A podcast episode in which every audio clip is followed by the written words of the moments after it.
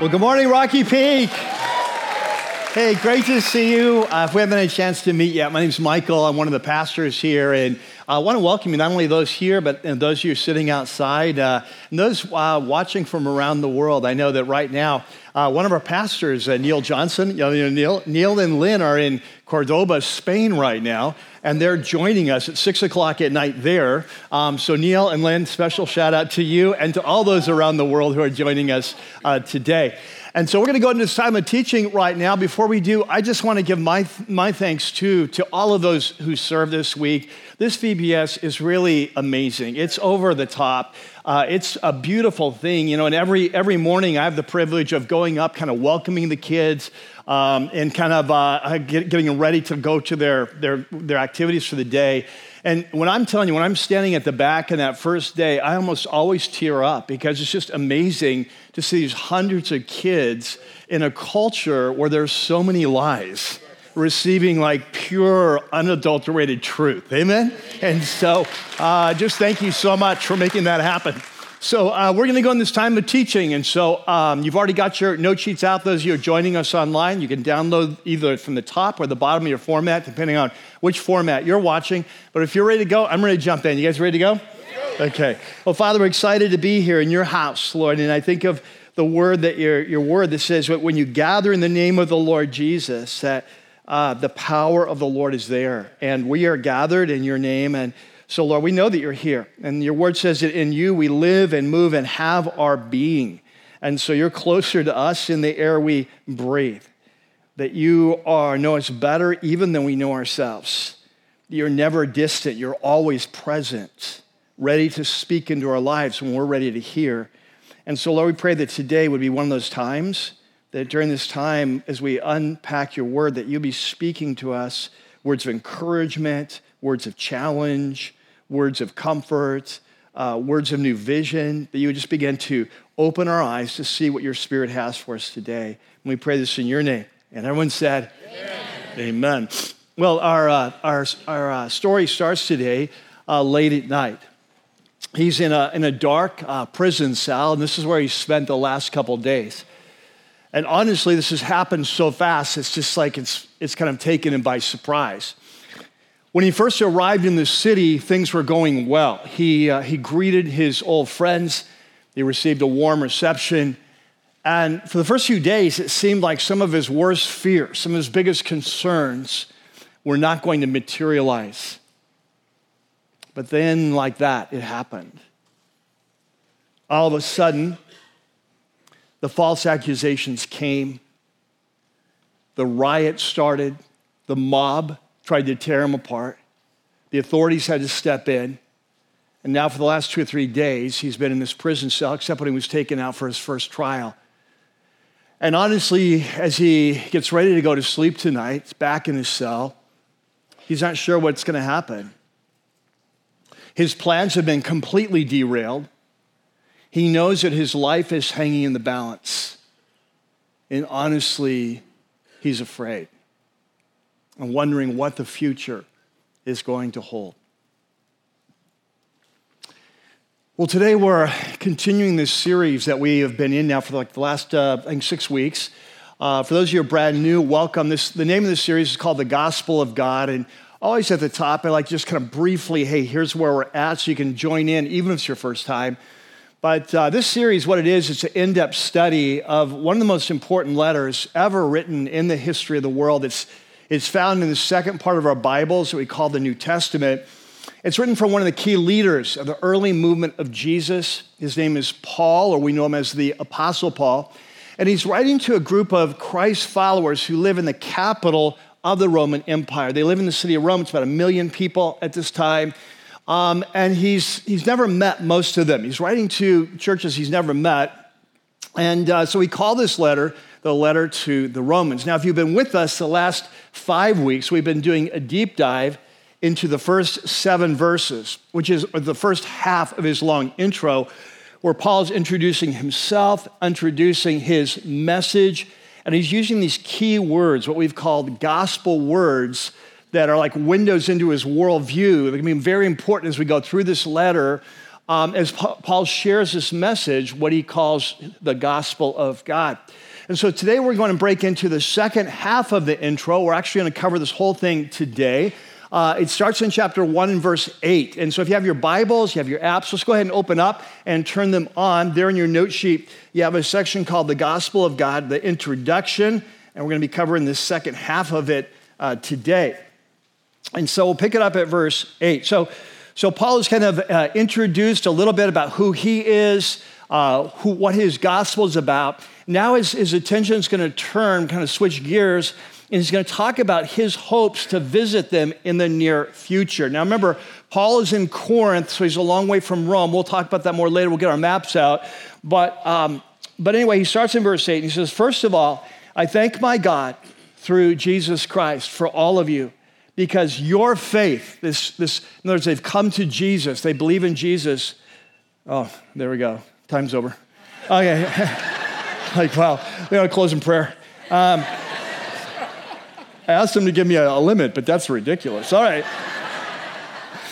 Uh, so, so Paul is, uh, if you've ever read Paul's letters, you know, this is very common. At the start of his letters, he often thanks God for the believers or, or prays for them. He talks about how he's praying for them often. And what we see from this is, is Paul is a man of deep prayer. Prayer is a high priority in his life.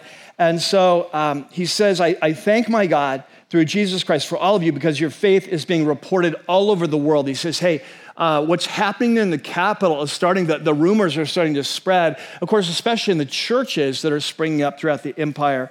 And he says, God whom I serve in my spirit in the preaching, the gospel of his son, is my witness how constantly I remember you. And he says, in my prayers at all times.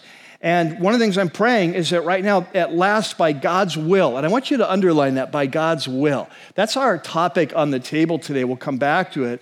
But I pray that now at last, by God's will, the way may be opened for me to come. So he says, as I pray for you, one of the things I'm praying for specifically is God would open a door for me to come, that it would be his will for me to come. And he says, uh, I long to see you so that I may impart to you some spiritual gift Uh, to make you strong. But he says, but this is a two-way street. That is that you and I may be mutually encouraged by each other's faith. And he says, I, I don't want you to be unaware, brothers and sisters, that I planned many times to come to you. So he's often wanted to come to the capital, but he said, but I've pre- been prevented from doing so until now. And the reason I want to come is in order that I might have a harvest among you. So using this metaphor of a spiritual harvest, you know, so that he can share Jesus and more people come to Christ, he can strengthen the believers there. He says, just as I have had among the other Gentiles. And so you notice that. That, that we, we, I've talked about this often, how, how scholars believe that uh, this letter is written to churches that are mostly Gentiles, some Jewish minority. We talked about why that was last week.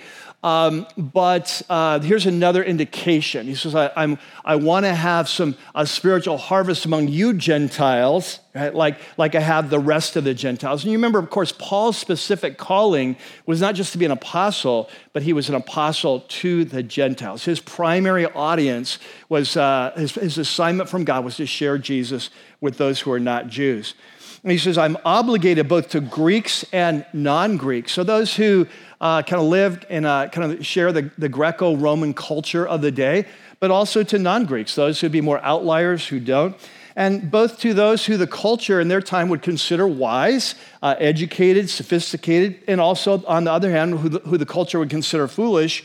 And he says, that's why I'm eager to preach the gospel to you also who are in Rome. And that phrase, to preach the gospel, that's actually that gospel word we talked about last week, euangelizo. He says, I, I want to gospel you. I want to share this big picture story uh, of God with you in Rome as well, because God's just called me to share it wherever I go with everyone, right? So, and so with that, he kind of wraps up the intro. The next two verses are kind of transition verses as he transfers into kind of the main body of the letter where he begins to share the gospel of God. And we're going to come back to those in about five weeks. And so I'll tell you more about that later. All right. So um, what I want to do today, though, is I want to focus in on this phrase that Paul uses, the gospel of, uh, or the will of God. There are many topics today that we could tackle from this intro. For example, we, you know, we talked about Paul's prayer life and how a, a top priority this was for him, but also we learn in his letters what a top priority is for all of us as followers of Jesus. So we could go that direction.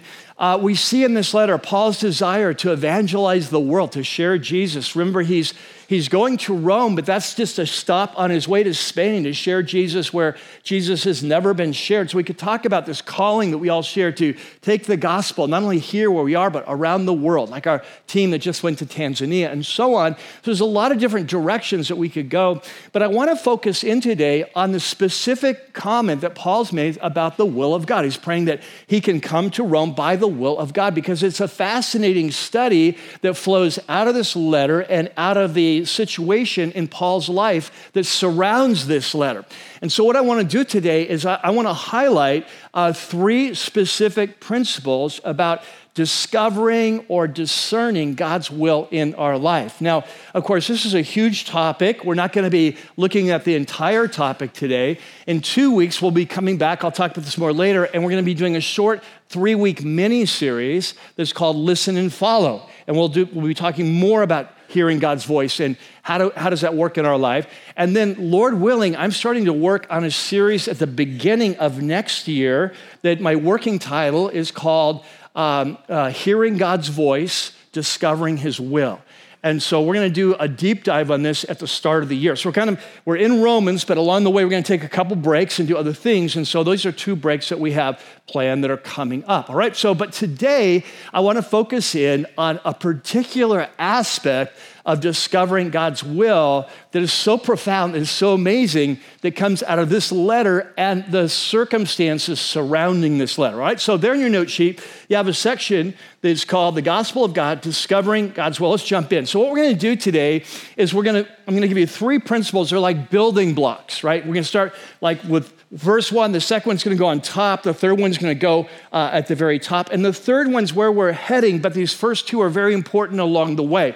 And so the first one goes like this, very basic, that God has a will for our lives, right? So let's just start there, that when we come to Jesus, one of the things we discover is that God is actually has a will for our life. Like we learned last week, what it says that those who God foreknew, he predestined, and those he predestined, he called, and those he called, he justified, and those he justified, he glorified, that God knows us before time. And so when we come to Jesus, we find out that our life actually has meaning, has purpose. God has a will for our life. Now, this will, you can kind of separate it into two parts, that God has a general will for our life, and he has a specific will for our life. And it's important to understand the difference. So his general will is what we talked about last week. We come to Jesus, big part of the gospel, that his vision for us is not just that we're forgiven and then wait to go to heaven when we die, but that his vision is that we're transformed to be like Jesus in our core character and our visions and our, our, our values and so on, so we can join him in his, in his mission to bring all heaven and earth under his leadership. And so, so God is always working in our life, and that's his will for every believer. It's something we all share. In fact, when we get to chapter twelve of Romans, Paul will talk about this. After eleven chapters of the big picture story of the gospel of God, he gets, starts getting really practical. What does it look like to live out the gospel in our lives? And in chapter twelve, there's this very famous verse I know many of you will be familiar with. He says, if you want to live out the gospel, he says, you cannot conform to the pattern of this world. He says, this world has a way of thinking. This world has a worldview. It's got a value system. It's got a lifestyle, right? He says, if you want to be uh, live a gospel life, you, you can't take your cues from society around you. And he says, so he says, but here's God's will. He says, but be what? What's the next word? Yeah, transformed, right? Changed. The word metamorpho, like metamorphosis, like a caterpillar to a butterfly, that kind of thing, right? But be transformed by the what?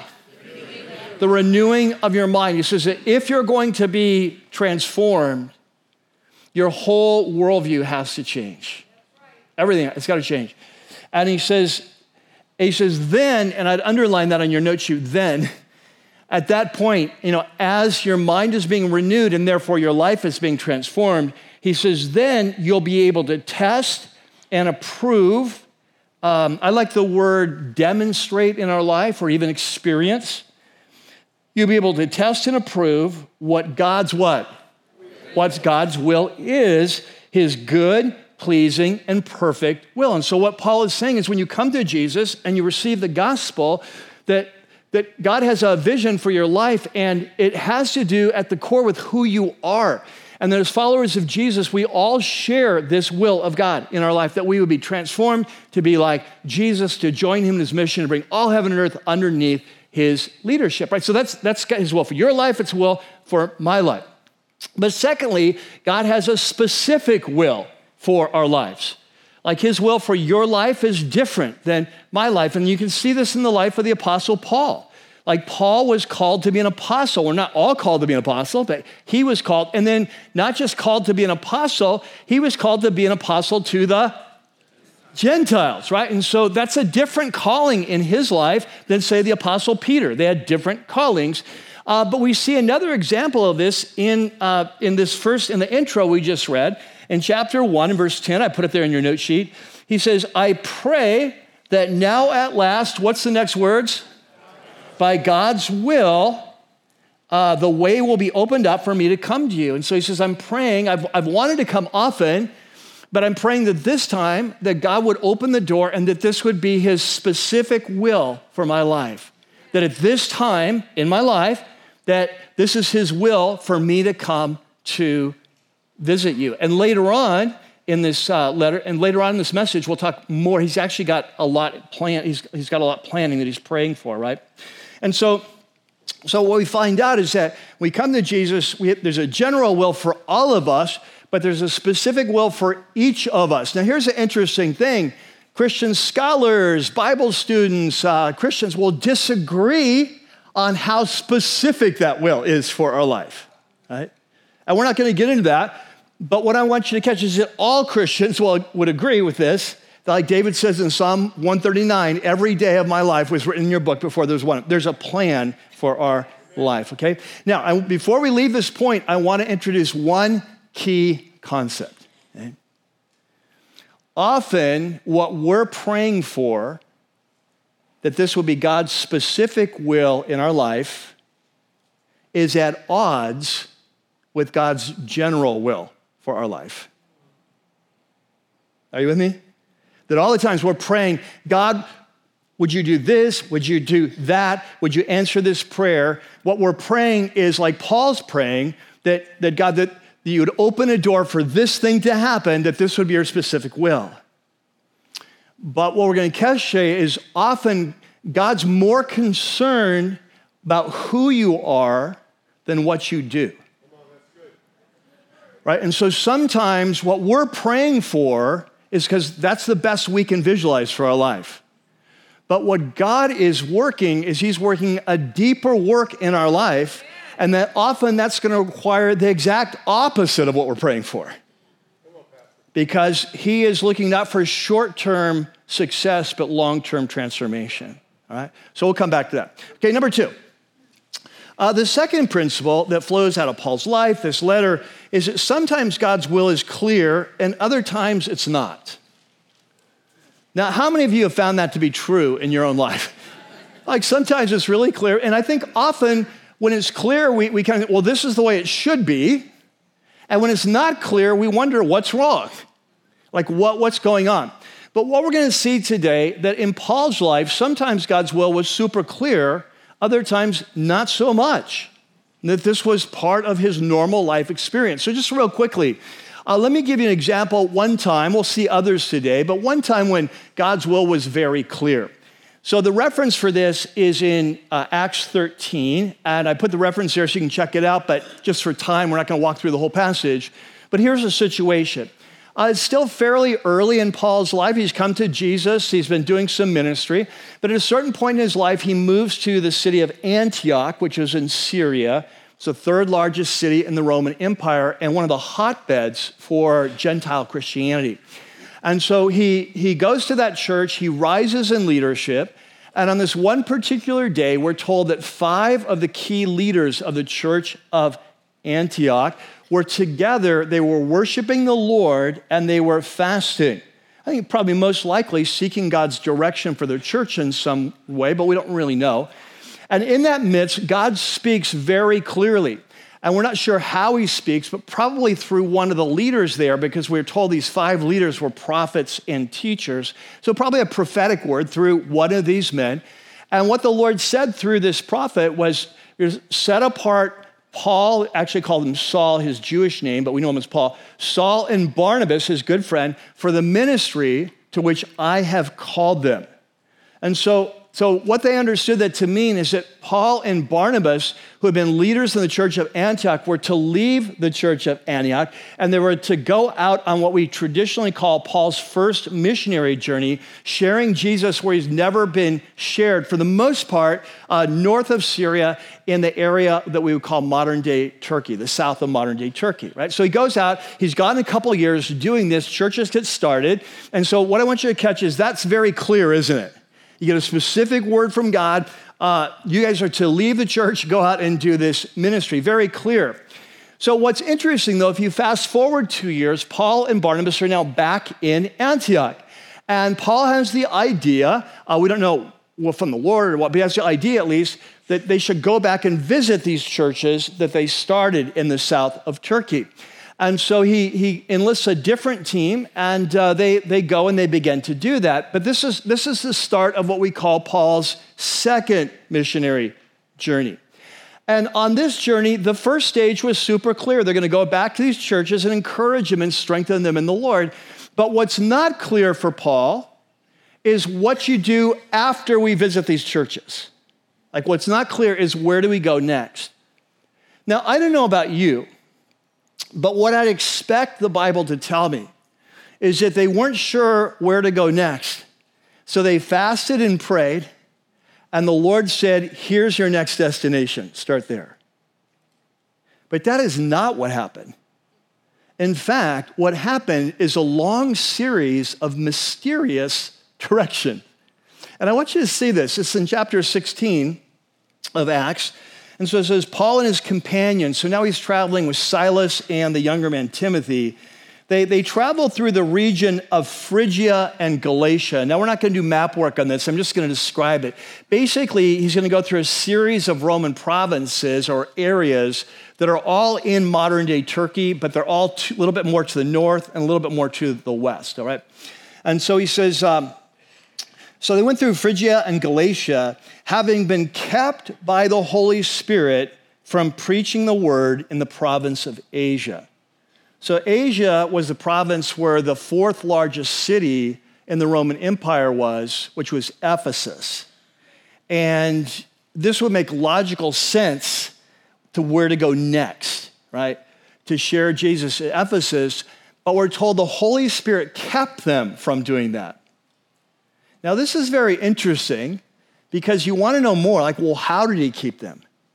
Was there another prophetic word? Was it the internal voice of the Spirit? Was it circumstantial? We don't know. But they sensed the Holy Spirit saying, no, don't go that direction. So what I would expect is the Holy Spirit, no, don't go there. Hmm. No, don't go there. Go here. But that's not what happens. He says, don't go there. Well, where do we go? Well, I don't know. Well, let's just keep going north and see what happens, right? So when they when they came to the border of Mysia, they tried to enter Bithynia. So they're thinking, okay, this is, must be it. Uh, let's go to Bithynia. That must be the place. But the Spirit of Jesus would not allow them to. Again, we don't know how, but they sensed from the Lord, not supposed to go there. Are you following this? This is just kind of weird, right? It's like, why this game of cat and mouse? You know, like, why not just tell them where to go rather than just keeping going, nope, not there. Okay, so we'll just keep going north and west. And so they passed by Mysia, and they went down to Troas. Now, Troas was a major city on the sea, it was on the seacoast of the Aegean Sea on the western side, very near to Europe. So they're still in the continent of Asia, but they're, they're getting close to crossing over into Europe. And so during the night, remember, they still don't know what to do. But during the night, Paul had a vision of a man of Macedonia standing and begging him, come over to Macedonia and help us. Now, again, if you have this dream, like, like it's not super clear. Why doesn't Jesus just show up in the dream and tell you where to go? But again, it's sort of mysterious. So look what Luke says. He says, after Paul had seen the vision, we got ready at once to leave for Macedonia, which was in northern Greece, right there in Europe, concluding that God had called us to preach the gospel. So they have to put two and two together. Well, he said, not here, not there, not here. We had this dream. I, I think I think that's what it means. Are, are you with me? This seems a little bit surprising to me. Like the Lord had been so clear about his initial calling. We'll see later today, another time super clear, but in this time, not as clear. And you say, well, why is it that God is sometimes so clear with us and other times not? And I think there are a variety of reasons. We won't go into that. But one reason is sometimes God can teach us something in the confusion that he can't teach us something when things are clear. That there, there are things that it draws out of us, the seeking of God, the learning to listen and follow, not to get ahead of God. There's lessons that we learn when things aren't clear that we can never learn when things are clear. Okay, okay so let's move on. So we've got two principles that God... Uh, that God has a will. Sometimes it's clear, sometimes it's not. Now we're going to go to the top of our pyramid today, uh, that we're going to kind of bring this together. And this one, I'm going to use a metaphor of valleys and dark turns, but it goes like this, that our dark valley doesn't mean a wrong turn. Amen. So,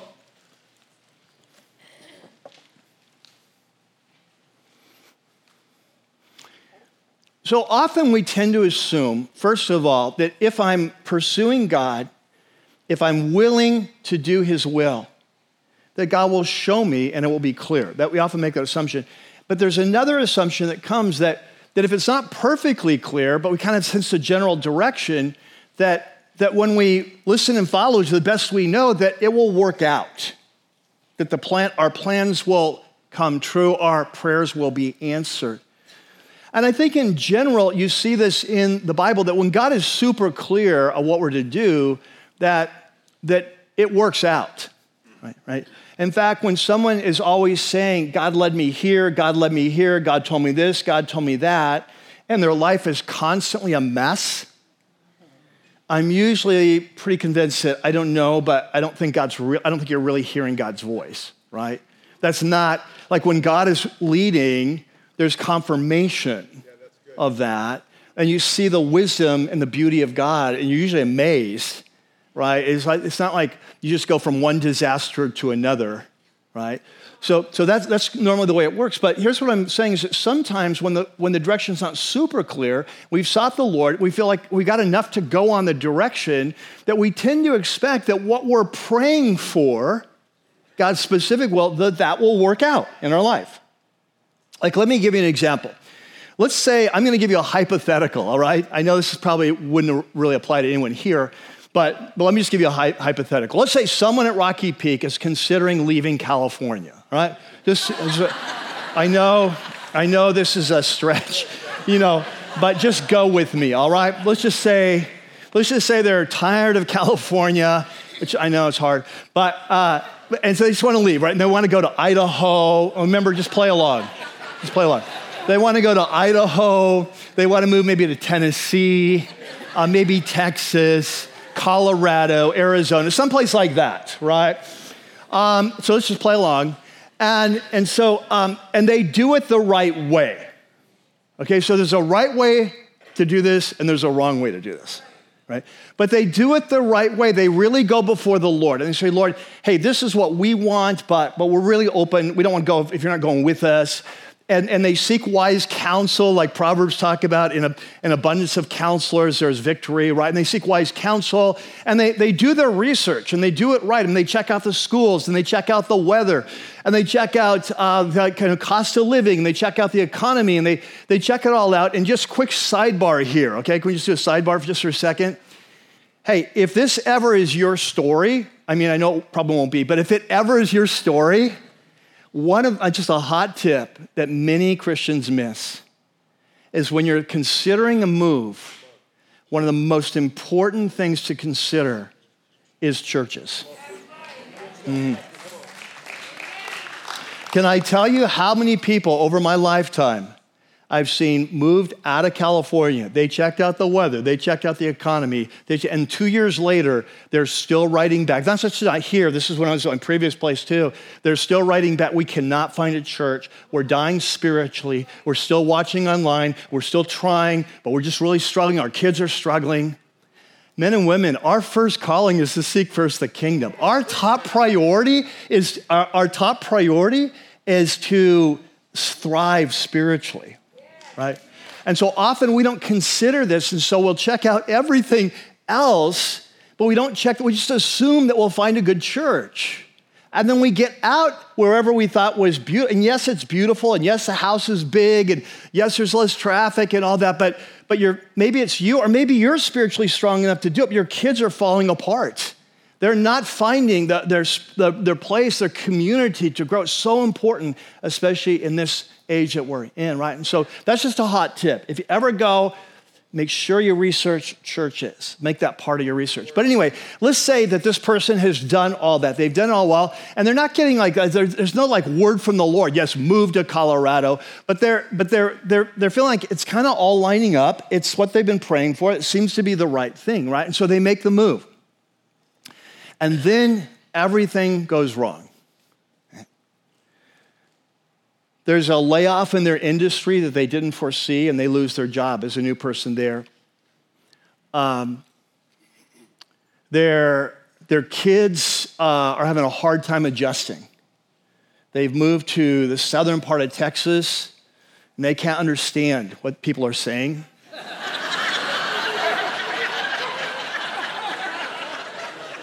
And on top of that, the kids in southern uh, uh, southern Texas all hate them because they're from California.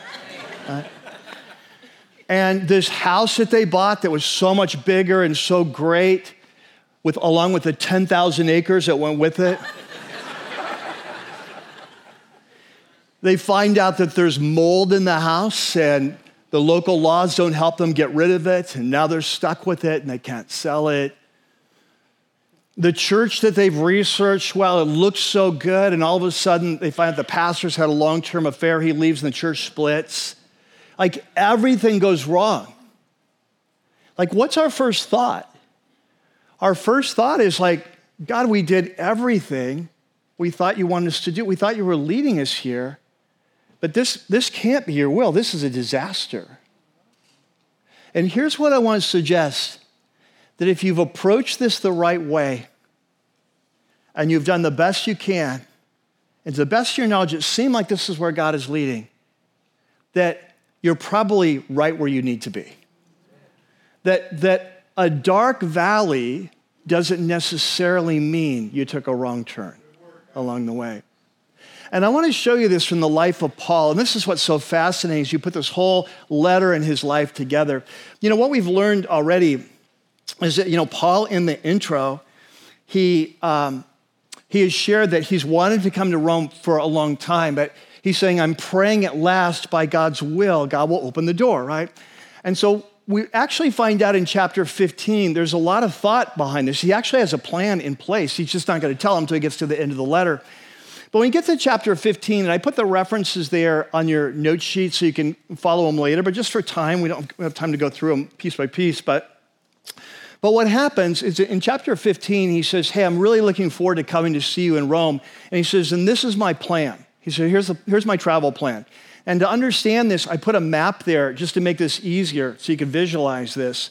So it, it won't take much, but let's just look at that map. There's three key cities we need to understand in his itinerary, all right? So first of all, let's find the city of Corinth. It's right in the center of the map in the, in the southern part of Greece. You see that? That's where Paul is. That's where he's writing this letter from, right? Uh, next, let's go to the far right of the map and down at the bottom, and you see Jerusalem, right? So this is, he's going to start in Corinth. His travel plan is to travel to Jerusalem because he's been taking this large offering from all his Gentile churches. He wants to deliver it in person to the Jewish mother church in Jerusalem as a way of building a, a, a stronger bond between the Gentile churches and the mother Jewish church. And then his plan is to go to Rome from Jerusalem. And so Rome is at the far left and the upper left. You see where Rome is? Yep. Okay, so, so his plan is, he shares this in chapter fifteen, it's very simple. He says, um, my plan is I'm going to leave here soon. Uh, I'm going to uh, go to Jerusalem, deliver this offering. Then my plan is to come to you. Now, Paul realizes there's some danger in this plan. And the reason is, is that remember, Paul grew up, was educated in Jerusalem. He was one of the rising young stars of Judaism. When the early church started, he led the persecution against them. But then remember, he had this encounter with the resurrected Jesus that changed his life. And so he went from persecutor to persecuted. And for, for many Jews who didn't believe in the Messiah, Um, for many Jews in Jerusalem, they saw him as the Benedict Arnold of their nation, right? He was the ultimate traitor. So anytime Paul goes back to Jerusalem, it's dangerous. And so um, in chapter fifteen of Romans, after he tells them this itinerary, this is what he says, and I put this verse there for you. He says, oh, could you pray for me that I'll be kept safe from the unbelievers in Judea? So Judea is the province where Jerusalem is located. And by unbelievers, he means those who are Jewish uh, people but don't believe that Jesus is the Messiah. So he says, pray that I may be kept safe from unbelievers in Judea, because, you know, he's always in danger there. He says, and secondly, that the contribution, this financial offering that I take to Jerusalem may be favorably received by the Lord's people there, talking about Jewish Christians, okay? And he says, so that, he says, so, so I want you to pray for two things. Number one, pray for my safety. Number two, pray the offering is well received and it really brings unity to the church. And he says, and then he says, if this works out, he says, then the end result is so I may come to you in Rome with what? With joy. By what? Okay, so this is Paul's, Paul's vision for his life, right? Uh, he's told us twice in chapter one. He said, uh, I'm praying that by God's will, I can come to you. This will be God's specific will. And he says in chapter fifteen, would you pray for me? This is my plan. I plan to travel from Corinth to Jerusalem, deliver the offering, pray that that goes well, that by God's will, then I will be able to come to you with great joy for how, how the church is being united. Like I'll be in a great place, all right? So the question is, that, that's his plan, right? Obviously, he's been praying about this. He feels strongly about this. The question is, how did that go? And I'm telling you, it did not go as planned. He's got the Romans praying for it. He's praying for it, that this will be God's will, that all will go well. It does not go according to plan. In fact, it's the exact opposite. And this takes us back to our story that we started the day with about this man who's arrived in the city, that the, his visit has gone well. He's been welcomed by his friends, old friends. Um, but then suddenly everything changed. Uh, there were a series of false accusations, a riot, a mob scene. He's rescued from that mob scene, and now he's in prison, gone through one, gone through one trial already, but his plans have been completely derailed, and now he's wondering what his future holds. His life is in the balance. Well, this is Paul's story of what happened after he left Corinth and traveled to Jerusalem, right? So what happens, and, and by the way, the references for this is in chapter twenty-one of Acts. It's there. You can chase this down later. But what happens is when he first gets to Jerusalem, he, he brings this offering, and he's well received by the Jewish leaders there. And it seems like his worst fears are not materializing. But then shortly after he arrives, he goes up to the temple, the huge temple complex. And while he's there, he's recognized from some Jewish non-believers that are from the province of Asia, where Ephesus is. And Paul had spent, by this point in his life, two or three years there. They recognize him, and they say, hey, this is the man. They, they point him out to the crowd, you know, this huge crowd there at the temple. This is the man who's teaching uh, uh, our nation the wrong way, that's taking the wrong way. Uh, and, and they said, and he's actually brought Gentiles, so Gentile Christians, into the temple ground, which was legal on the outskirts of the temple campus, but there was a wall four and a half foot high that no Gentiles could pass that as you approached the temple on pain of death, capital punishment. And so they accused him of bringing Gentiles into that area. And with that, there is a riot. Uh, there's a mob scene. Paul is almost killed in this. The Roman soldiers have to jump in and kind of rescue him. And as the end result, now he's he's in prison, and he's wondering what his future holds. I mean, his life is literally on the line, and he's scared. He's discouraged. His plan is completely, remember what his plan? I would go there. It'd be safe. I'd come to you with joy. Now he's locked up. He's already gone through one prison, uh, one trial. It's not gone well. And he doesn't even know if he's going to live, let alone make it to Rome. And in the midst of this disaster, Jesus comes to him. Remember how I talked about it? It's, sometimes God's very clear and sometimes not?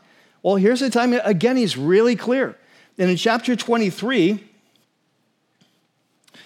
while he's in prison, it says that following night, the Lord stood near Paul. We don't know if it's a vision or if it was a dream or whether it's just Jesus just came in person.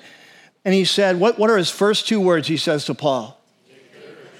Now, can I give you just a hot tip? Is it in the Bible, when God shows up and he tells someone, do not be afraid, take courage, it's because they're afraid. That's right. Like God never wastes words. That's right. He never tells someone who's at the top of their game, take courage. Like, what are you talking about? I already have my courage. Right? And so, he says, take courage. Why? Because Paul has lost his courage.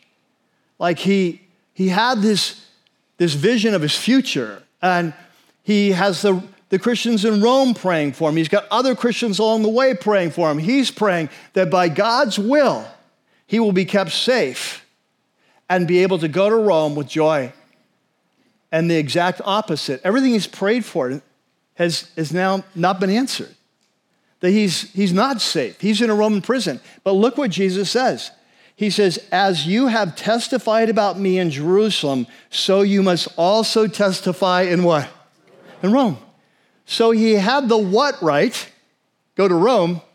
He had the when and the how wrong. And here's the thing, that often in our lives, when we've been seeking God, and we make a decision.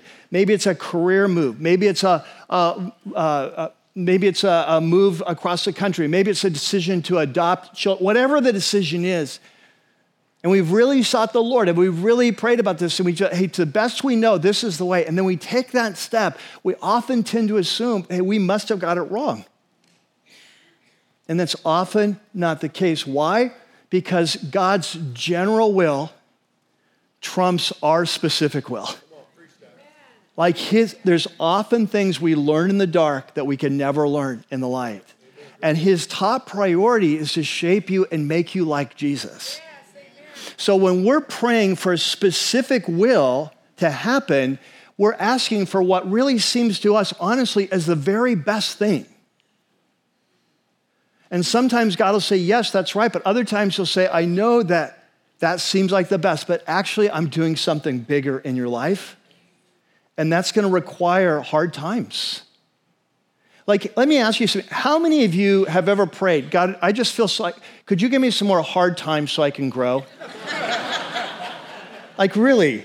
Like, and think of all the Bible tells us in James, hey, count it all joy when you encounter various trials of many times because the testing of your faith uh, brings perseverance. Think of Romans five when we get there where Paul says, like, hey, we rejoice in hope and of the glory of God, but not just in the hope of what's coming, but, but we rejoice in our current hardships because we know hardships creates perseverance and perseverance builds hope. And so we have these things in the Bible telling us that many times hard Hard times is what it takes to, to lead, but whoever asked for it? Come on, make it clear. Right? Like, and so God knows that, and He knows He loves us enough that at times He says no to His specific, our specific will, so that He can say yes to His general will, so we can be transformed and experience the will of God that's good and pleasing and perfect, but requires a transformation.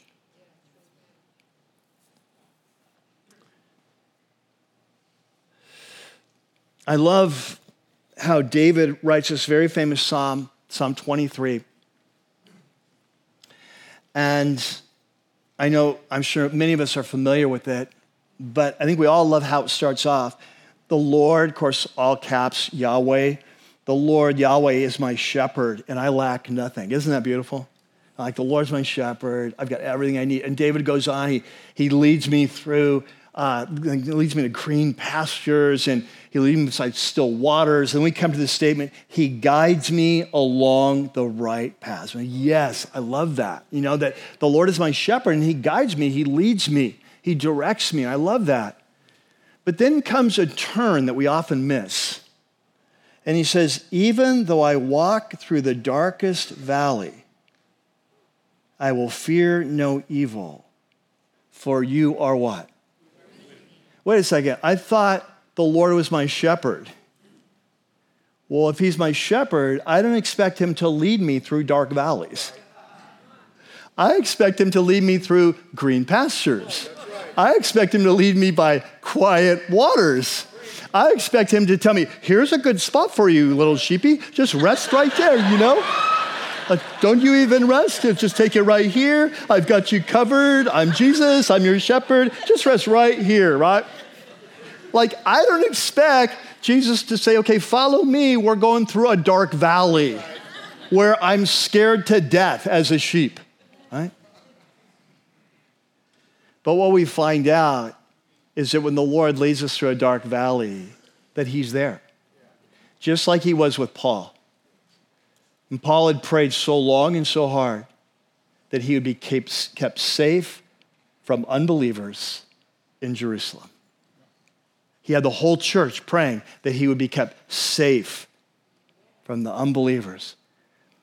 And then he wasn't kept safe from the unbelievers. And everyone's wondering, like, what, where's God? Like, Like, why isn't he answering my prayers? Well, all of our prayers. And Jesus shows up and says, take courage. This may not be how you thought you would make it to Rome. And in fact, here's what's going to happen. You think it's bad now, it's going to get worse. Right? Paul is going to be, for his own safety, is going to be transferred from Jerusalem to the coast, the, the provincial capital of Caesarea. And he's going to be kept there as a prisoner for two years because of corrupt Roman governors. And finally, it gets so bad, he has to appeal his case as a Roman citizen to Rome, to, to the Caesar, to be, for his case to be judged by Caesar himself. And because he's a Roman citizen, that request is granted. So they put him on a ship as a prisoner, and now he's on his way to Rome. And guess what happens? On the way, they run into a perfect storm. They are being thrown about in this small vessel in the midst of a horrendous storm, catch us, for fourteen days. It is so bad, the sailors are not even eaten for fourteen days. At the end of that, they end up all being washed up on shore in the island of Malta, where they're forced to stay three more months until they can get on a new ship and get to Rome. And when Paul does get to Rome, it's not as a free man like he envisioned.